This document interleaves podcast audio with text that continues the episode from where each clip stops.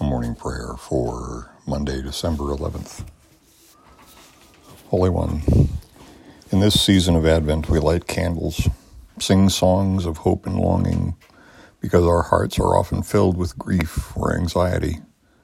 We focus on what we have lost, on how the world has changed, perhaps even on what we have not done or what we have become. Prince of Peace, come to comfort us, with peace for the violence around us, with peace for the violence we create, with peace for the violence in our hearts. Bring comfort for our sorrows, comfort for our anxiousness, comfort for our losses.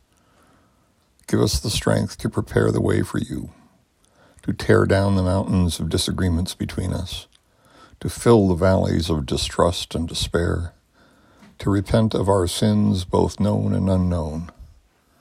Let your kingdom come, beginning in our hearts. Amen.